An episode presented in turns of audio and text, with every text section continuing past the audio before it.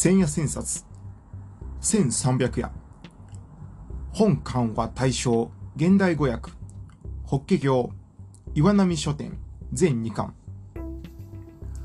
法華は仏の真如なり、万法無理の旨を述べ、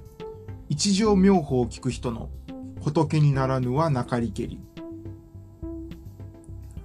今夜は千夜千冊千三百夜にあたる。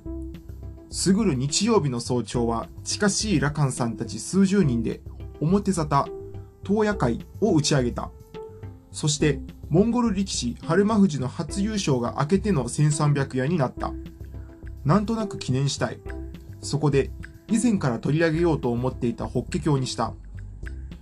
法華経だけでなく、般若経や華厳経も結馬経も浄土三部経も、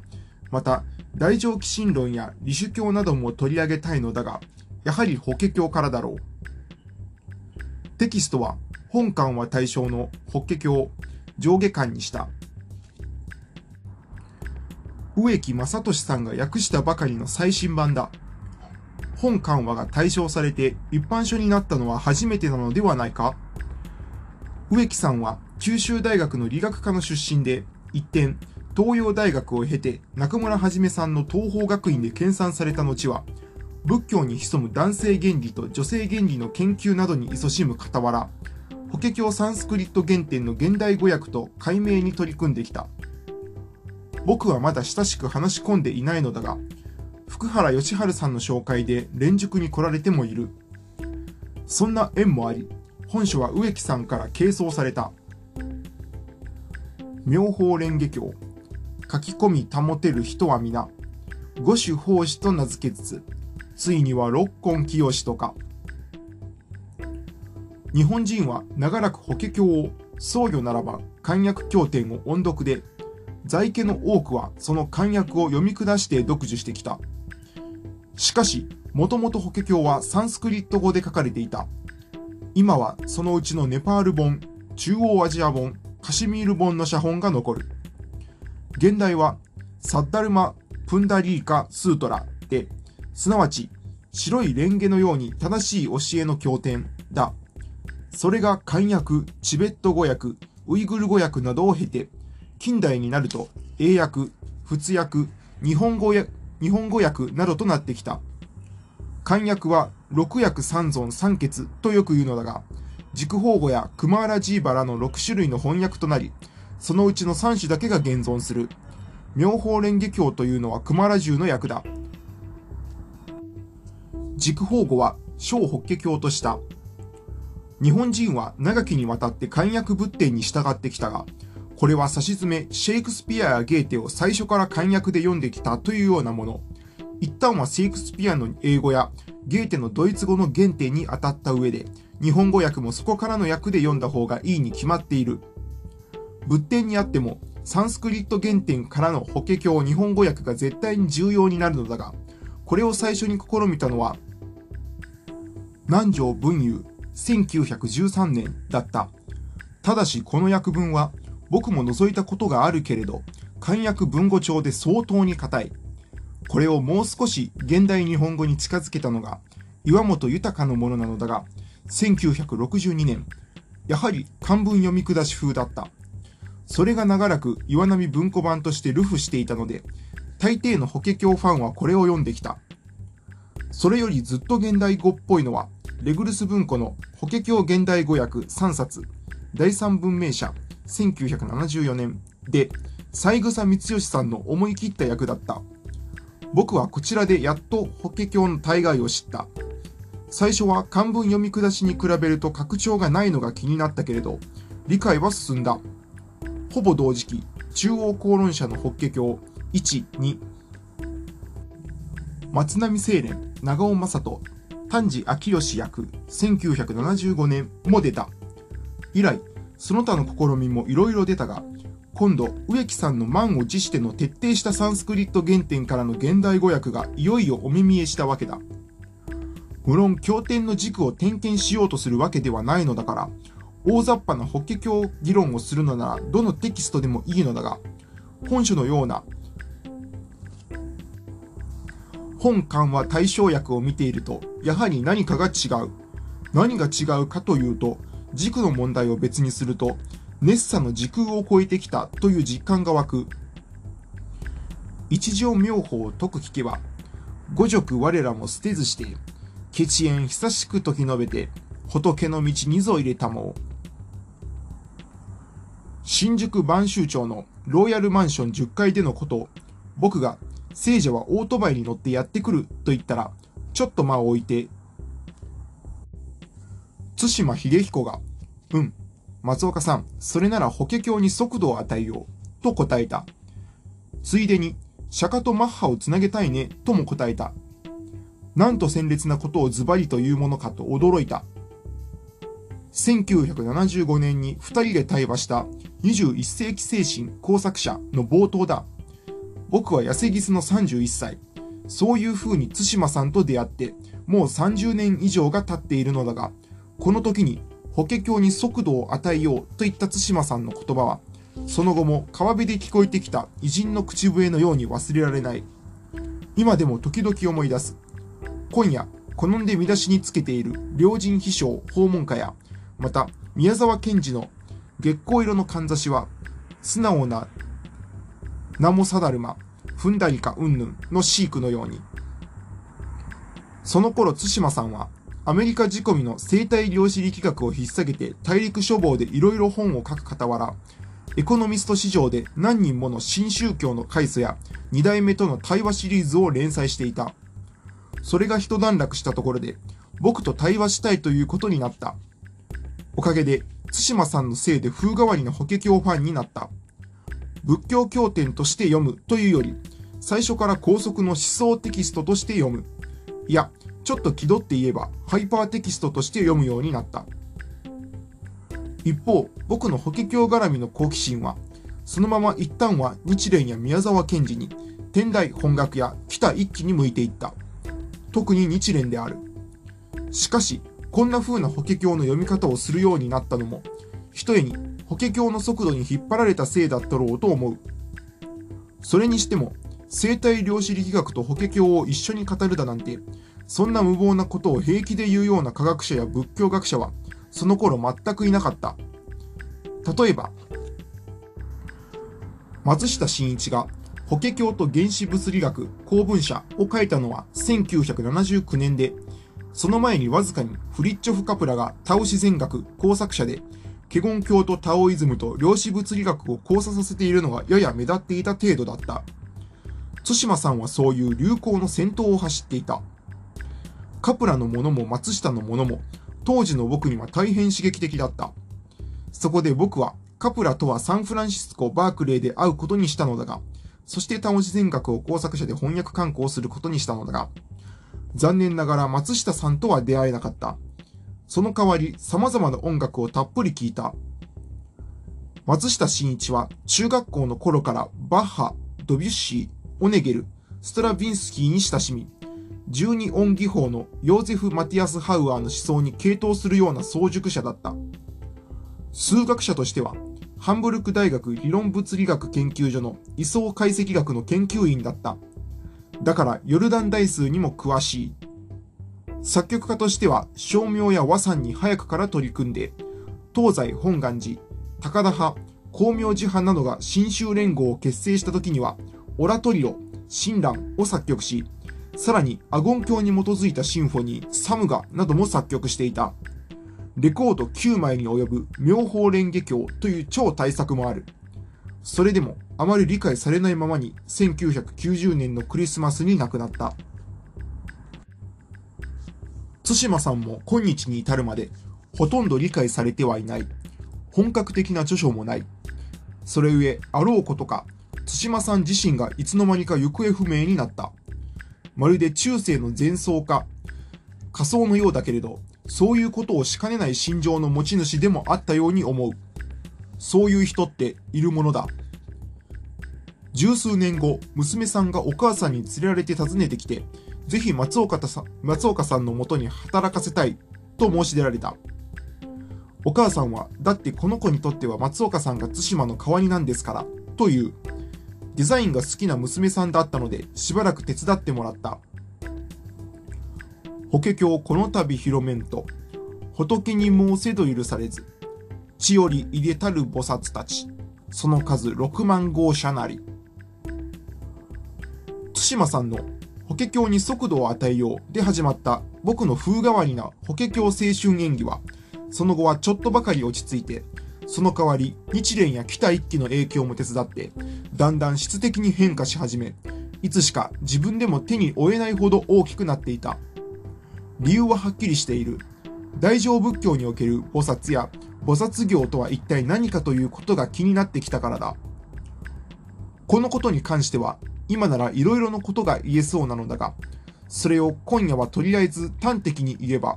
法華経が演出した自由の菩薩の満を持した覚悟の意味と、上不教菩薩の不思議なキャラクタリゼーションの意図を追いかけたいということ、このことに尽きている。自由の菩薩は、法華経の15、十字有出本に登場する。その名の通り、大地を割って出現した6万豪華者の菩薩たちを言う。ブッダが涅槃に入った後、その教えが伝わりにくくなり、その信仰の本来の意図の不況がためらわれていた時、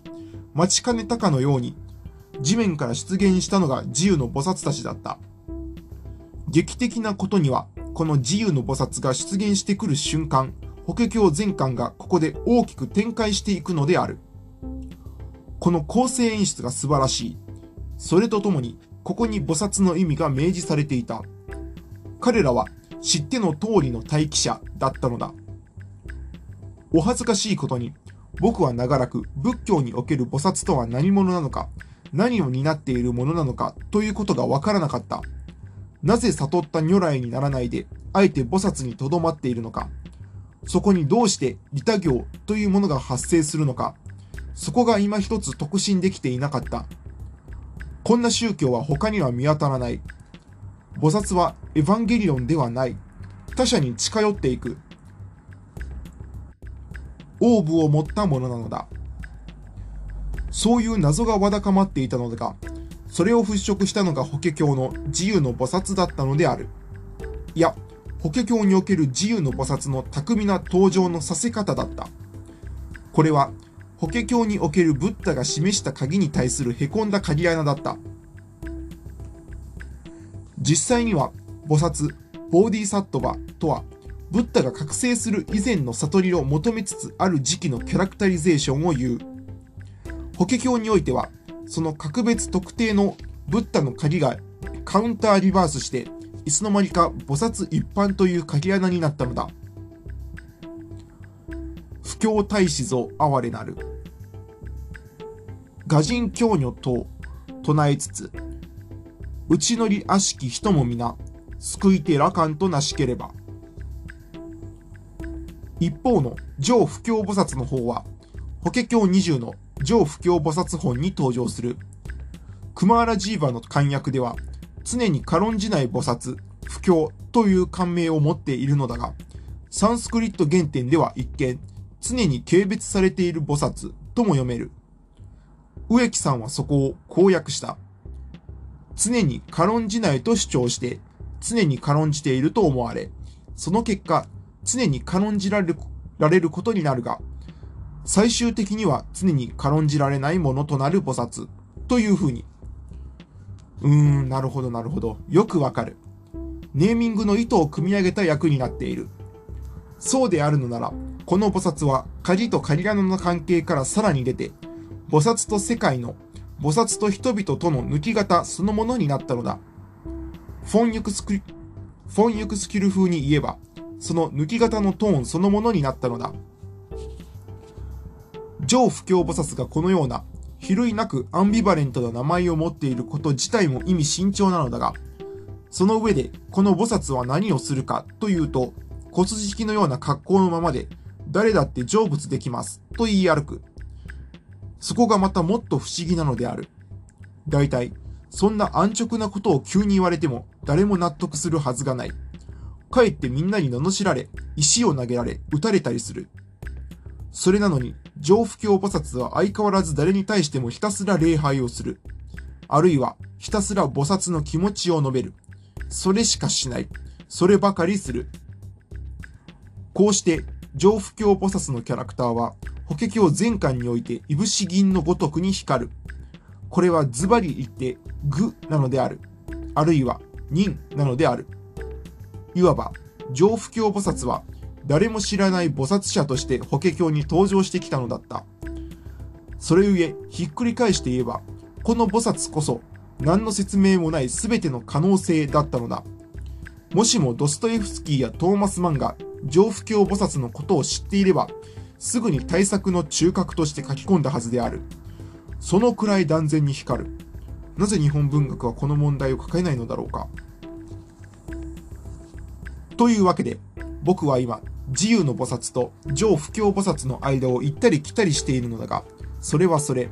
今夜は法華経という構造が持っている本質的な編集構成の妙義について、以下、ちょっとだけのピクニックをしてみたい。釈迦の近いぞ頼もしき。我らが滅後に法華経を常に保たむ人は皆、仏になることかたからず。世界宗教としての仏教、ブッディズムにはいくつもの特色があるが、その一つにキリスト教やイスラムなのでは、などでの宗教では、経典はバイブル一冊やコーラン一冊に集約されているのに、仏教が多くの経典を持っていることが挙げられる。俗に8万4千の訪問という数だ。べらぼうだ。法華経はそういう多種多様な経典を生み出した仏典の中で、万全同期教という風にみなされ、諸教の王と言われてきた。すべてのブッディズムの教えはことごとく法華経に入っているという見方である。そう法華経はみなされてきた。そもそも仏教は、ブッダ亡き後に長い時間と多くの信仰者と人種を持って複合的に組み立てられた宗教システムである。当然、経典も様々な編集プロセスをもって成立していった。それゆえ、後には、万全同期教とみなされた法華経も、その出自からすると、元より一筋縄ではありえない。仏典欠従の試みは、ブッダ入滅の直後からオラリティ、話し言葉をもって行われていた。200年ほどは口伝のままだったろう。ブッダが喋っていたのはマガダ語というものなのだが、それがどんなものであるかはさっぱりわかっていない。それが次第にリテラシー、読み書き力を伴って、紀元前250年前後のアショーカ王の頃の第三血獣に及んだ。ここで初めてサンスクリット語とブラフミー文字、アショーカ王碑文文字が使われた。他にカローシュティ文字も使われた。このことは決定的である。記録に残るリテラルな文書性が交わされたことは、ついついリテラシーの対立を生み、それが施策の対立にもなった。アショーカ王の時代、すでに仏教教団の内部や信仰者たちの間には、議論や論争や対立が絶えず、仏教活動は激しく分派していった。ブッダの教えを守るのか、教団の規律を重視するのかというよくあるコンプライアンス問題による対立がきっかけで、大きくは伝統遵守派の上座部と時代的王派の大主部に分かれた根本分裂。その対立部派が紀元前1世紀頃は20くらいの部派になって定着して、始末分裂、いくつものアビダルマ、論書が編集された。これを部派仏教、後に少女仏教と別称されるというのだが、それぞれのリテラルロジックはそれなりに強烈だった。僕も興味深く読んでいた時期がある。ただ、そうした部派仏教は、もっぱら自己下脱を目指していて、そのようになるために自己修行をし、自己施策を深めていることを主眼としていたので、やがてそのような態度を批判する連中が出てきた。自己意識を乗り越えようとする動きが出てきた。これが大乗のムーブメントだ。そのムーブメントがもたらした大乗仏教の表しは、大筋の流れを1249夜の大乗とは何かでも触れておいたので省略するが、ここに般若経から法華経を経て、浄土三部経に及ぶ大乗経典の執筆編集に取り組んだわけである。けれども、この執筆編集は決して容易なことでは組み立たない。当然、それまでの部派仏教とは異なる解釈や展望がなければならないし、部派仏教の信徒や阿弥陀ルマの研究者たちだって、無論のこと、ブッダの教えに基づいた熱心な者たちなのである。彼らの理想は羅漢になることだったのだ。そういう彼らを排斥するわけにはいかない。そこで大乗ムーブメントの推進者たちは、彼らをひとまず正門と呼ぶことにして、そこからさらに下脱を目指しながらも独り立ちしている者たちを円学として位置づけて、その二乗正門円学のことをさらに開いて、利他行に転じ、転じていったものを菩薩と位置づけることにした。そのようにした上で、法華経の賢者たちは、大乗以前の考え方と大乗以降の考え方をコンセプトにおいても、リプレゼンテーションの方法においても、うまくつなぐことを試みた。ホッケの増しますところには、諸仏人力拝みつつ、皆これ仏の菩薩上、法天法輪のところなり。かくて、西暦50年頃、くしくもキリスト教が成立確立していた時期にちょうど当たるのだけれど、今日の法華経構成でいう2、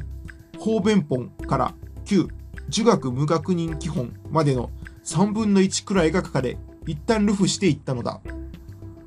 しかしこれだけでは、上座部から大乗への転換はまだまだうまく果たせない。折しも、時代状況の変化やヒンドゥイズムとブッディズムの確執もあった。そのため、西暦100年前後に、さらに10、星本から22、俗類本と序本が加わり、ここに15、十字輸出本や16、如来受領本が入る。最終的には150年前後あたりで23、薬王菩薩本寺本から28、普賢菩薩観発本が添加編集されて、ほぼ今日の編成に出来上がった。途中様々な書き換えも気概もあったろう。ざっとはこういう多様な編集プロセスがあったのだが、これらの中での最も重要な転換は、何と言っても、菩薩業としての大乗思想を提案することだった。これを、法華経学では、一仏上の思想達成というのだが、ただしその達成が起こるには、思想の提案だけではなく、その担い手の仏法的な意味を明らかにする必要がある。ここに登場したのが自由の菩薩だったのである。総称して菩薩軍あるいは菩薩団、その一般化の試みだった。これによって、正門円学のブッディズム理解を一成仏に向か一仏上に向かって一挙に使用することになった。大乗仏教以前と大乗仏教以降は、まさに菩薩業の関係的介在によって何とか繋がりそうになった。しかしながら、それだけではまだ不具合も起こる。副作用が起こる。例えば、なぜブッダが教えを説いた時からそのような菩薩たちは登場していないのか。なぜ正門や円学は出遅れたのか。つまり自己発見プログラムの開発ばかりに向かったのか。どうしたら自分の覚醒と他者の救済を同時にできるのか。それらについての説明はできてはいない。だから、このままでは経典中のブッダの教えが上座部時代の説法と大乗大乗時代の説法とで変節しているように見える。実際に変節しているのだとしても、その理由を説明できない。それならどうするか。ここにおいて、ブッダの方便という格別の編集術が披露されるのだ。あるいは、法華の七喩。法華経には有名な7つの比喩が用いられていると言われる数々のメタファーが駆使された。こうして、ここからが法華経編集独特の abductive アプローチになっていく。空より花降り地は動き、仏の光は世を照らし、弥勒文殊は問い答え、法華を説くとぞ兼ねて知る。よく知られているように、法華経にはいろいろのレトリックがある。メタファーがある。それを総じて方便という。現在の日本人には方便は嘘も方便というようにあまりいい言葉と映っていないようだけれど、僕はそれを編集思想の大変よくできたラディカル極まりない概念工事だと思っている。そもそも方便のない思想なんてありえない。古代この方、アナロジーのない編集はなく、メタファーのない表現はない。法華経はそこを存分に活用した。中でも方便活用の最大の編集思想の妙は、ブッダの歴史性と永遠性とをどのように関係づけて説明するかというところに現れた。ブッダの教えが永遠なものだと伝えるために人手を使い時間を費やして法華経が書かれたのは当然である。ただし、その生身のブッダ自身には永遠性はない。ブッダは80歳前後で死んだのだ。だからこそ信徒も増えたのである。一方、壮年期にたどり着いたブッダの悟りは、まさしく、成仏、浄土であるのだから、これを疑ったら何も始まらない。そこには、仏としての永遠もあるはずである。では、この、いささか接ぎ木のようになっている二つのことを、うまくつなげて説明するにはどうするか。そこで、ブッダが菩提樹のもとで成仏したというのは方便であって、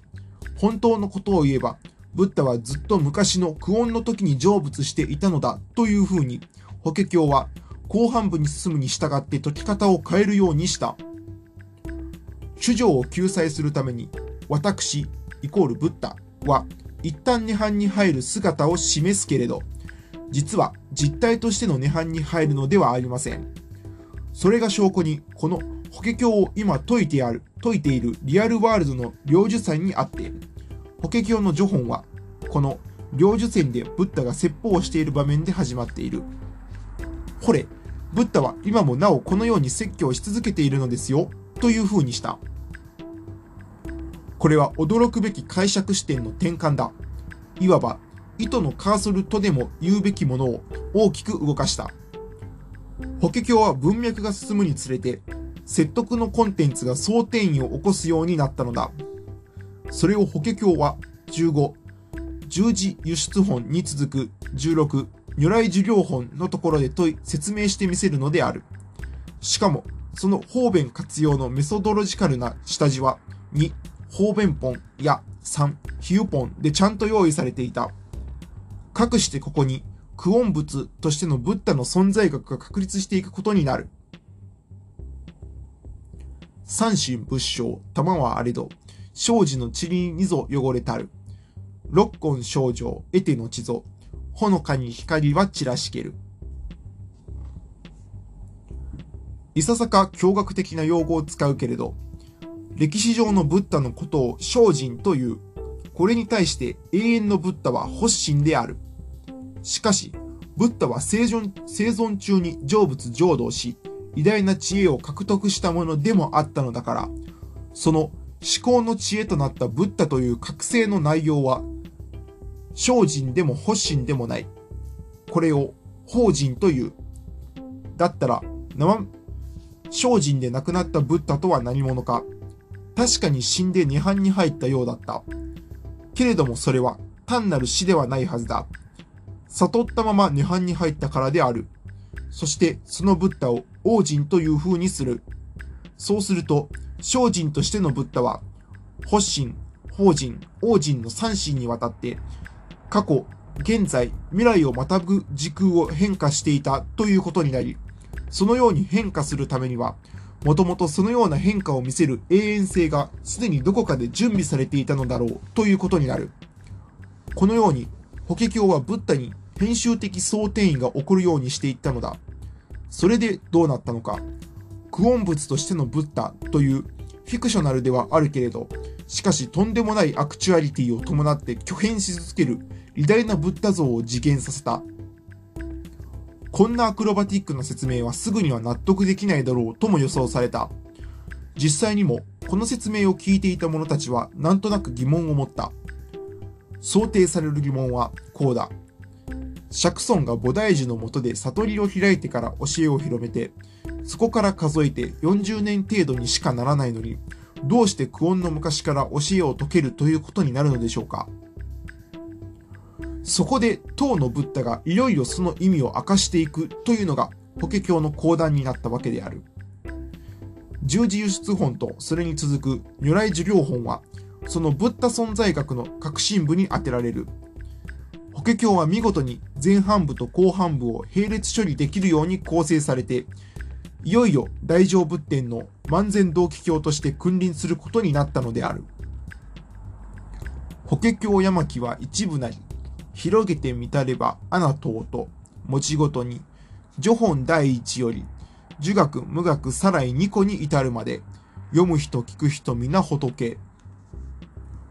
法華経は28本で構成されている。品物の品、品は本と読む。ただし、28本であることには、それほどの意味がない。あれこれ書き換えや着替えをして、入念に仕上げてみたらこうなったというものだ。次のようになっている。普通は、序本第一、方便本第二、薬草湯本湯本第五という風に示すのが日本の仏教学の慣習になってはいるが、すでにそうしてきたように分かりやすく三用数字を当てた。1、序本。2、方便本。3、比喩本。4、信下本。5、薬草湯本。6、樹木本。7、化粧湯本。8、五百弟子樹木本。9、儒学無学人気本。10、発子本。11、憲法等本。12、定場だった本。13、漢字本。14、安楽行本。15、十字輸出本。16、如来受領本。17、分別駆読本。18、随記駆読本。19、発子駆読本。20、上不教菩薩本。21、如来人力本。22、俗類本。23、薬王菩薩本寺本。24、妙音菩薩本。25、完全音菩薩不門本。26、ダラニ本。27、妙正言論本寺本。28、不見菩薩漢仏本。この構成が大きくは前半と後半に巧みに分かれるのである。前半の1から14本までを釈門、後半の15、十字輸出本からを本門とした。ここに法華経の最も特徴的な構造が現れる。この他色々複雑なタグがついているけれど、今はこれらの区分けは無視しておかれたい。大事なことは、全体が15、十字輸出本のところで劇的に分かれるようになっているということだ。そのため16、如来授業本からが後半の本論になる。ブッダ存在学になる。こうすることによって、前半の釈門で説いたブッダは歴史的現実のブッダだが、後半の本門のブッダは理念的永遠のブッダだという風になった。そこが誠にうまくできている。これがもし奇弁的構成でないのなら、まさに超並列処理というものだ。僕はこの絶妙を知った時には感嘆した。キリスト教がマリアの処女解体やイエスの復活を説いたことには、たとえその後の三位一体論などの理論形成がいかに精緻であろうと、どうにも釈然としないところが残るのだが、このブッダの歴史性と永遠性を糸のカーソルによってまたいだところには、それをはるかにしのぐものがある。何より、語り手のブッダが聞き手の菩薩たちにその、このことを自身で説いているというドラマ剣としての根性がいい。一体誰にこういう文官テキスト編集作業ができたのか。もはや、その当初の担い手の名は残らないけれど、おそらくは当初の文官というものが下敷きになって、そこに多くの過剰と重点が重なっていったに違いない。仏は霊山浄土にて、浄土も変えず身も変えず、始めも遠く終わりなし、されども皆これほっけなり。こうして菩薩行の本来とブッダの永遠の性格を説明する後半は本門に集中させることができ、それにあたって使われる方便は前半部の釈門でも存分にアイドリングしておけるようになったわけである。その前半のアイドリングを示す格好なところはいくつもあるので、一つ二つを示しておきたい。4. 新下本に仏弟子たちがあることを告白している注目すべき一節がある。仏弟子たちが、私たちは世尊が説いた教理をすべて空、無双、無眼という風に表してきたが、私たちは盲録したのかもしれません。そう言っている一節だ。この仏弟子たちというのは、上座部の教徒たちである。空、無双、無願というのは、悟りに至る三つの門のことを、すなわち、三下脱門を指す。三つの門は、後に寺院の三門に着せられたものでもあるが、無限定、無行僧、無作為に至ることを言う。ところが、これを私たちはどうやら虚無的に理解した。だから猛録したのかもしれないなどと自分たちのことをニヒルに語った。法華経の賢者がわざとそう語らせた。あることの告白とはこのことだ。そこでブッダは有名な長者宮司の例えをもって、宮司たる象徴的にヒリズムの徒たちの名門を解き、大乗の可能性を開く。子供の時に家出をした息子、宮司を見つけた富豪、長者の父が、最初は便所掃除をやらせ、ついで経営の手伝いをさせ、この成長を見て資産管理を委ねて、臨終のとこで自分の子であることを明らかにして一切の財産を与えたという話をしてみせたのだった。この一節は、そのようなメタファーによる症状から大乗への転換を示している。法華経の賢者たちは、ブッダの教えが正門円覚にとどまる上座部教徒、右派仏教徒によって曲解されていることをもってこれを新たな展開の契機に持っていきたかったのである。ただしその説明はすこぶるメタフォリカルだった。そのことが4、新下本の書きっぷりに染み出したのだ。2、方便本には、シャリホツが3回にわたってブッダに説法を願う場面がある。それに応じてブッダは説法を始めようとするのだが、三子三世。その時、ちょっと意外な場面になっていく。5000人の出家者、在家者がその場から一斉に立ち去ってしまったのだ。これから始まる法華経的説法を聞こうとしない。みんないなくなった。一体5000人の体積、5000気虚とは何なのか。最高のブッダの説法が聞けるというのに、どうしてそんなことが起こるのか。大乗仏教の真髄に向かいそうもない連中のその増上マンをあらかじめ戒めたからだというのが普通の解釈だ。しかしもう少し深読みすると、法華経を侮ってはいけない。分かったつもりで聞くのなら文脈から去りなさい。賢者たちはそう言っておきたかったのだ。それにしても、わざわざ5000人もの体積を見せておくというのは、なんとも大胆な演出だった。法華経にはこういう風に、引き算を入れた文脈が少なくない。その上で足し算をする。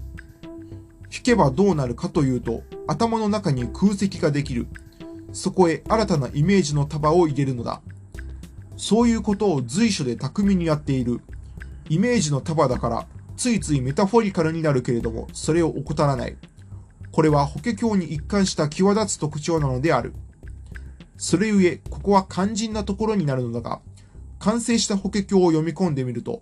方便や比喩は単なるレトリックではなかったことが次第に分かってくる。方便やレトリックによって聞き手に空席や空撃を作り、そこに新しい文脈の余地を立ち上げること。それこそが法華経に潜む根底の方法の思想だとも言えたのである。だからこそ法華経は前半部でこそ正門と円学のための二乗差物を解くのだが、後半部では苦音実情を解いてこれをメビウスの輪のごとくに統合してみせた。釈迦の実りはただ一つ。一味の雨にぞ似たりけり。三蔵二木は品々に。花咲実なるぞ哀れなる。さてまとめて言えば、法華経の外観はよくよくできた物語だった。覚醒ドラマ仕立てのスペースオペラだ。場面も巧みに映っていくし、登場人物も多い。だからまさに物語になっているのだが、そこには別々に出来上がったエピソードやプロットをできる限り一貫したスクリプトの中に収めようとしているのがよく見える。つまり編集の苦労の跡がよく見える。そのことを説明するには、ここで1、序本、2、方便本、3、比喩本という風に一本ずつの内容をかいつまむべきだろうけれど、今夜はよくある法華経入門書のようにそれを踏襲することはやめておく。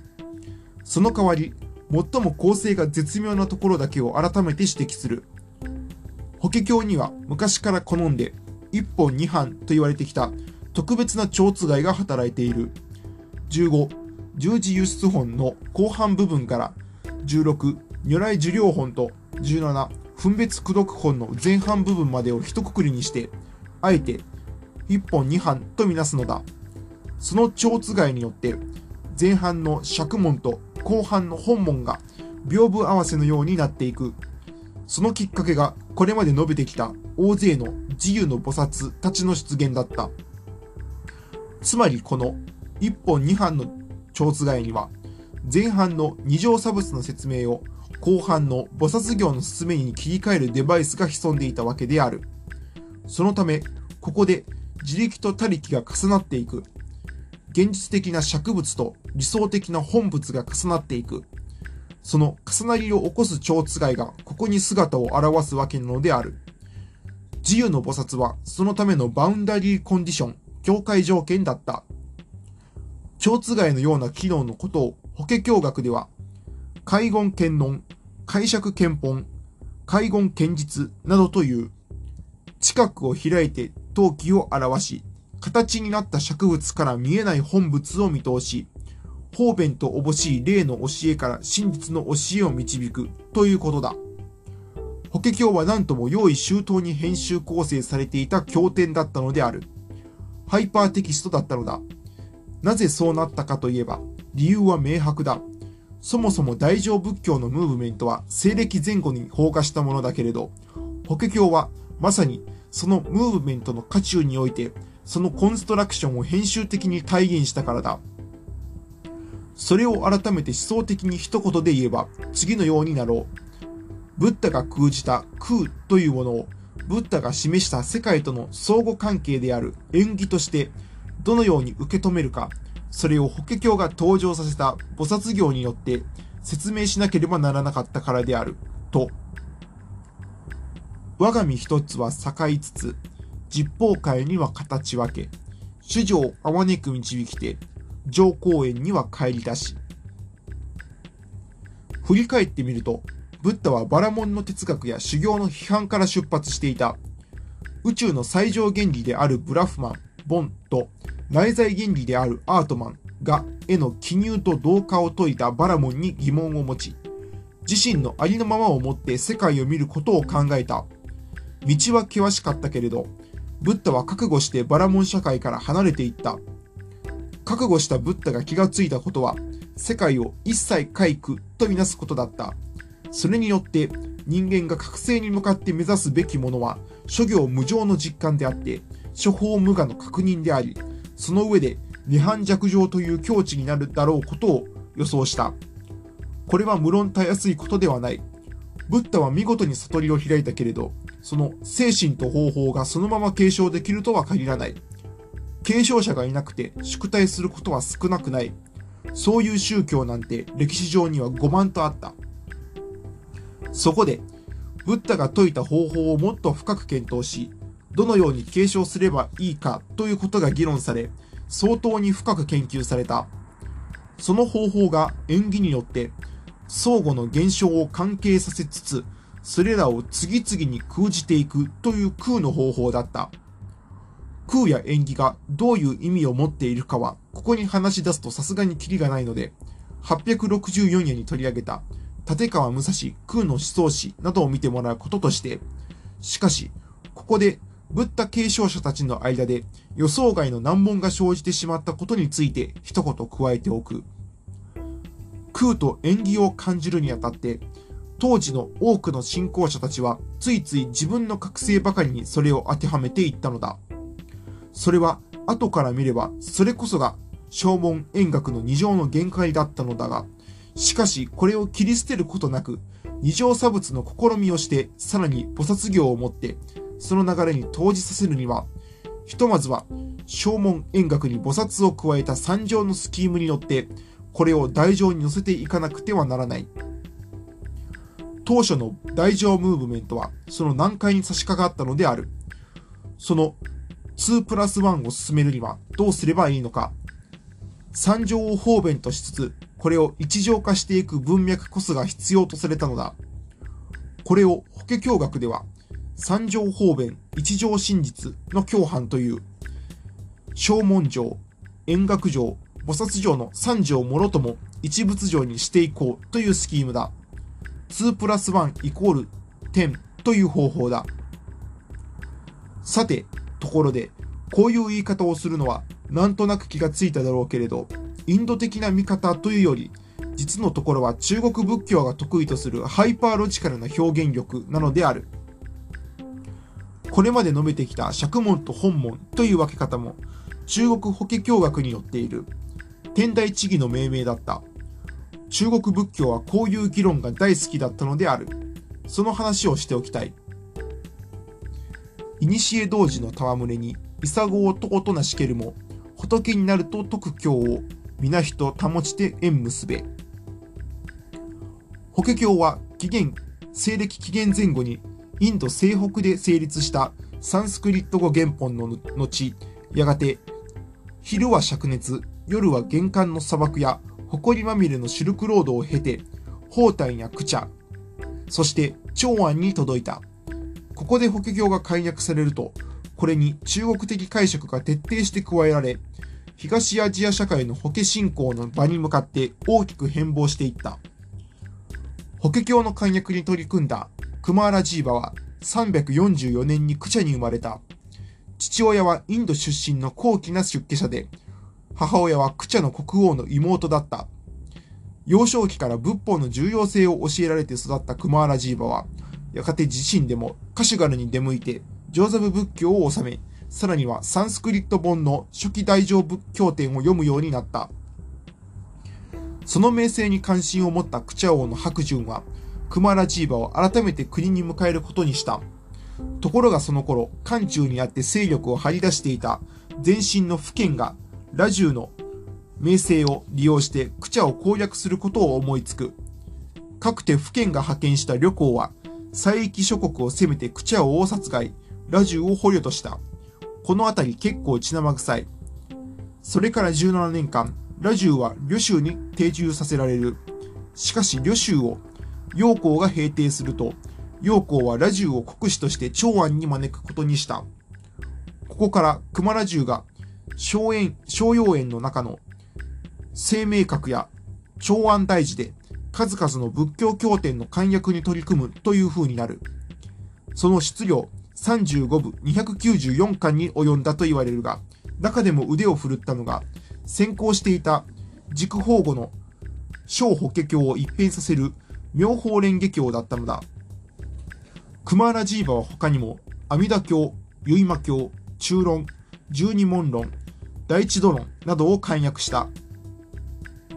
ロザンのエオンと交わした往復書簡集、大乗大義章も興味深い。陽光がラジューの出本を恐れて美女10人をあてがったというのは有名な話だが、ラジューの方もそれを拒むことなく悠然と美女と遊んで暮らしたというのだから、なるほど仏典翻訳編集の難行と優越とはこういうものであるかと思わせる。この熊ラジュの法華経が一挙に広まると、弟子の道将は早速早速注釈書を表し、それを法雲が受け継ぎ、さらに隋の天台地義が徹底的に分析を始めた。法華文具、法華元義、マカシカンなどが著述され、これを天台三体部という、簡約法華経に潜む釈門、本門の構造が、これらの作業を通して見出されていった。地義はその上、かなりハイパーロジカルな施策を持って、法華経こそが大乗仏教最高の経典であるとのお墨付きを与えた。こうして中国法華経学が起爆した。ちなみに30代の頃の僕は工作者で U を編集している間中ずっと親しいスタッフにはマカシカンを読むように進め続けたものだった。仏に過去を立て祭り、同等を立つるも尊しや、これに優れてめでたきは、法華経を持てる人ぞかし。中国仏教における法華経解釈には、当然ながらいくつかの大きな特色がある。そもそも熊ラ中の長安における簡約がナショナルプロジェクトであったことに現れているように、中国においては仏法は王法に匹敵できたのである。ただし、そこには儒教やタオイズムとの優勝劣敗が必ず伴った。また、中国では最初から大乗仏教が優先された。インド仏教のような部派仏教との争いをする必要がなかったからだ。そのためかえって大乗仏教の中の何が最も優秀なのかという議論が途絶えなかった。華厳教、法華経、結馬教、涅槃教は常に判定を受け続けたのだ。それを競争反弱というのだが、例えば先ほど述べた三条方便一条真実という見方は、たちまち三条真実一条方便という風に逆転もされたのである。こういう面倒な議論は朝鮮半島にも日本にも流れ込んできた。知られるように日本の法華経信仰はまず聖徳太子に始まっている。その法華法華義書は法雲の注釈からの引用が多い。ついで最長による法華宗句が出て、盛んに法華発行や法華実行が行われるようになると、ここに日本独特の法華美学のようなものが立ち現れてきた。法華経を根子に金泥して写す小則経、法華経の一文字ずつを連弁に書く連代経、洗面に法華経を綴る洗面法華経、清盛が厳島神社に奉納した平家農協、道長の大和金武線でのものが有名な舞教など、まさに法華経は瞬く間に人心と官能を捉えていった。そこに法華経をかように転じる釈迦経や、写経家や、今夜は引用見出しに置いてみた良人秘書の訪問家や、法華28品化も深わって、公家も女房も部門さえ、等しく法華経参加に酔ったのだ。日本の法華経はすこぶる官能的であり、また美の対象とされたのだ。このことについては、近世の可能派や東博や光悦や、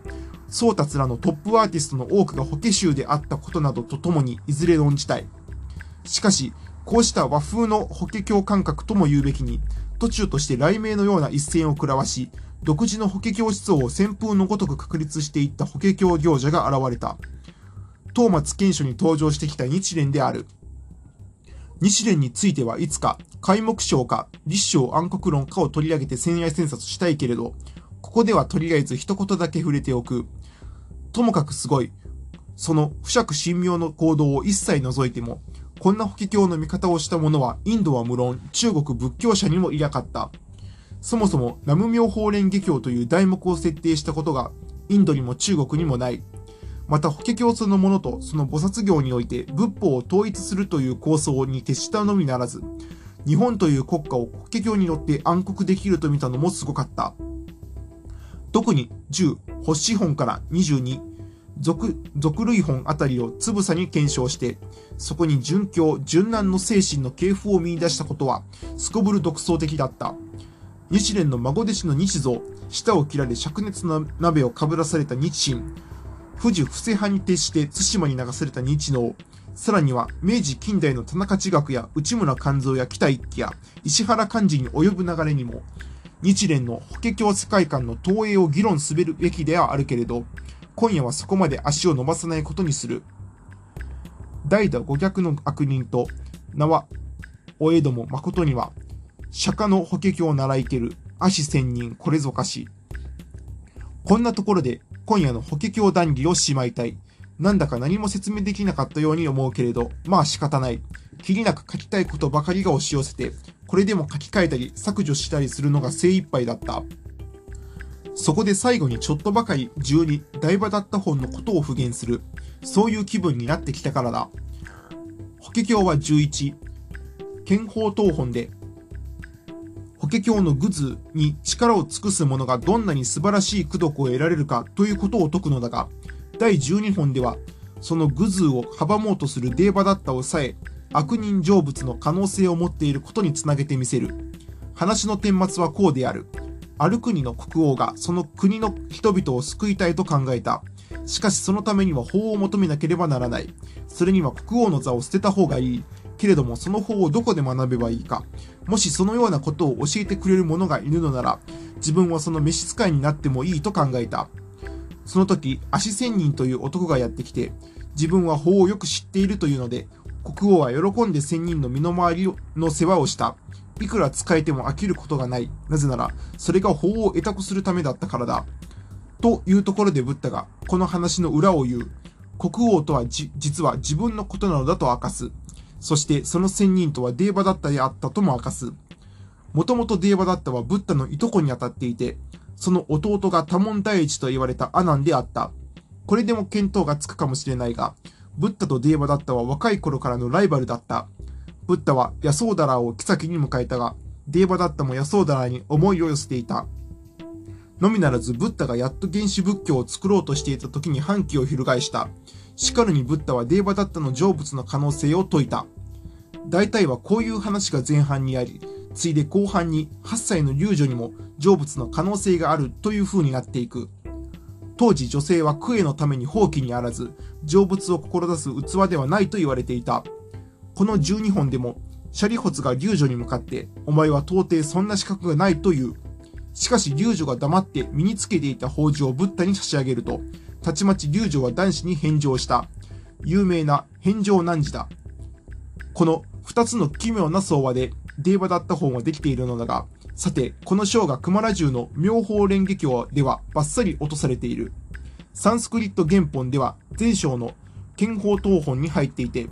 軸法語の小法華経もそうなっているのだが、熊ラ中はこれを消した。なぜなのか。仏教界ではその理由が今なお取り沙汰されている。ここは法華経の謎とも、また悪人成仏と女人成仏を説いたということで、大乗仏教そのものの謎ともされてきたところなのである。付け加えておく気になったのはこのことだった。おそらく法華経はシルクロードを渡っているうちに変化したのだ。それとともに、ブッダの直角的な判断や行為が柔らかく解釈され、解約教文の中で独自の編集化が進んだのだろう。大場だったと、変容難事の話は切れやすい21世紀少年やトランスジェンダー作品に慣れ親しんだ21世紀の男女に法華経を語るにはかえって入りやすい仕立てになっているかもしれなかったのである。